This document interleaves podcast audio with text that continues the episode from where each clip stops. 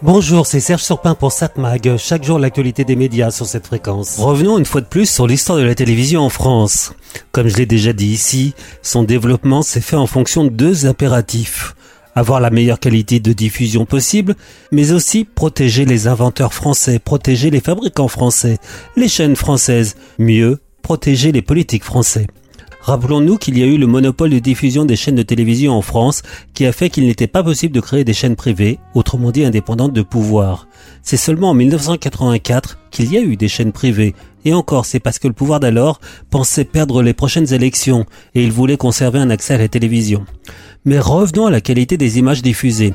Notre télévision a d'abord été diffusée en noir et blanc avec 819 lignes, de très bonne qualité, mais euh, plus une qualité franco-française, peu utilisée hors de nos frontières. Avec la couleur, plus de 819 lignes, on est passé aux 625.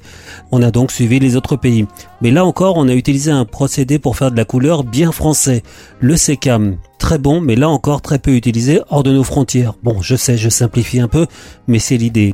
Quand il s'agit de passer à une diffusion numérique, plus question de système franco-français, mais plutôt un système européen, le D2 Mac. Très bon pour la qualité de l'image, mais très peu de chaînes diffusées, d'où le fait que c'est un autre système qui a finalement gagné la partie, le MPEG 2, qui a ensuite évolué. Remarquez, on n'a pas été les seuls à miser sur un système différent des autres. Au Japon, on a utilisé le Muse, de très très bonne qualité. Mais ça n'a pas été vraiment une réussite commerciale. La raison, ça coûtait trop cher. En Europe, le MPEG était quand même mieux qu'avant avec la diffusion analogique, mais comme on dit, on pouvait faire mieux. Faire mieux, on l'a fait avec les évolutions du système qui a permis d'aller vers la haute définition, ce que l'on appelle souvent la 4K, et maintenant on se dirige vers encore mieux, la très haute définition, le 8K. Cette 8K, on en bénéficie déjà si on est abonné à des plateformes de vidéo à la demande comme Netflix. On n'a pas encore de chaîne de télévision qui l'utilise régulièrement. Même Canal Plus ne s'empresse pas à utiliser ce standard. Pourtant, de plus en plus de programmes sont disponibles en très haute définition. Mais contrairement à d'autres bouquets dans le monde, Canal Plus n'est pas très en avance pour adopter de meilleures qualités de diffusion. En fait, ils ont été en avance quand on avait des fanas à la tête de la chaîne, toujours à la recherche du mieux, mais ça c'est une autre histoire. Cela dit donc, jusqu'à présent, pas de très haute qualité de diffusion sur la TNT. Eh bien, ça va changer. France 2 et France 3 vont pouvoir diffuser sur la TNT en 8K pendant la période des Jeux Olympiques. L'ARCOM vient de donner son autorisation. Si l'autorisation de France 2 est définitive ou presque, pour France 3 donc c'est provisoire. La question est de savoir qu'est-ce qui va se passer après les Jeux Olympiques? Bonne question. Et ma réponse est euh, il va y avoir certainement des programmes. Enfin peut-être. On devrait le savoir prochainement. D'autres chaînes se seraient déclarées intéressées. Mais donc, question intéressante quand on sait que les experts disent que la diffusion des programmes sur la TNT devrait s'arrêter dans les années 2030. Pourquoi? Même si on a encore 50% de la population qui utilise une antenne de télévision sur le toit, ce que l'on appelle une antenne râteau, en fait, moins de 20% des Français ne regardent la télévision que via la TNT. Et ce chiffre est en baisse. Logique, on a beaucoup plus de programmes proposés sur les réseaux, sur les box et autres moyens de réception qui passent par Internet. C'est moins logique quand on sait que près de 90% de l'audience de la télévision se fait avec les chaînes présentes sur la TNT. Pourquoi? Pour résumer, ça coûte cher de diffuser sur la TNT, ça entraîne des budgets conséquents.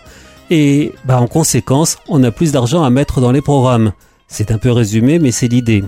Pour décidément, ça fait plusieurs chroniques que je veux dire quelque chose sur l'intérêt de diffuser en très haute définition sur la TNT et sur les autres réseaux. Mais une fois de plus, j'ai un peu, beaucoup, dérivé sur d'autres branches de ce sujet. On parlera donc qualité de l'image et l'intérêt de ça dans une prochaine chronique. 7 Mag, l'actu des médias. Bon, cela dit, à voir la télévision ce soir sur nos bonnes vieilles chaînes de télévision. Sur TF1, une série hospitalière, New Amsterdam, Le prix à payer. France 2, une série policière, Les Invisibles, Camélia. Sur France 3, un documentaire historique, Alsace dans la tourmente de l'histoire. L'Alsace peut se prévaloir d'un patrimoine sympathique et populaire, mais derrière cette prospérité se révèle une histoire douloureuse et mal connue. France 5, la grande librairie. Augustin Trapenard reçoit ce soir Sophie Galabru pour faire famille. Panayotis Pasco pour la prochaine fois que tu mordras la poussière.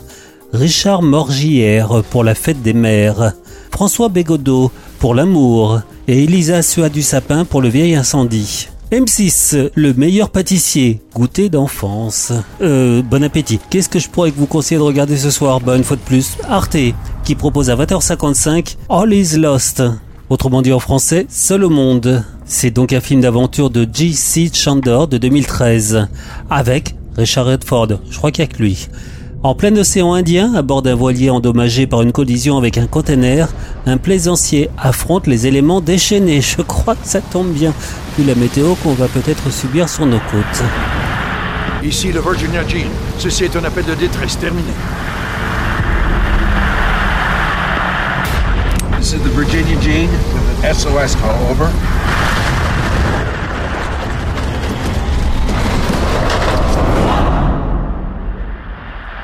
Ici le Virginia Gene.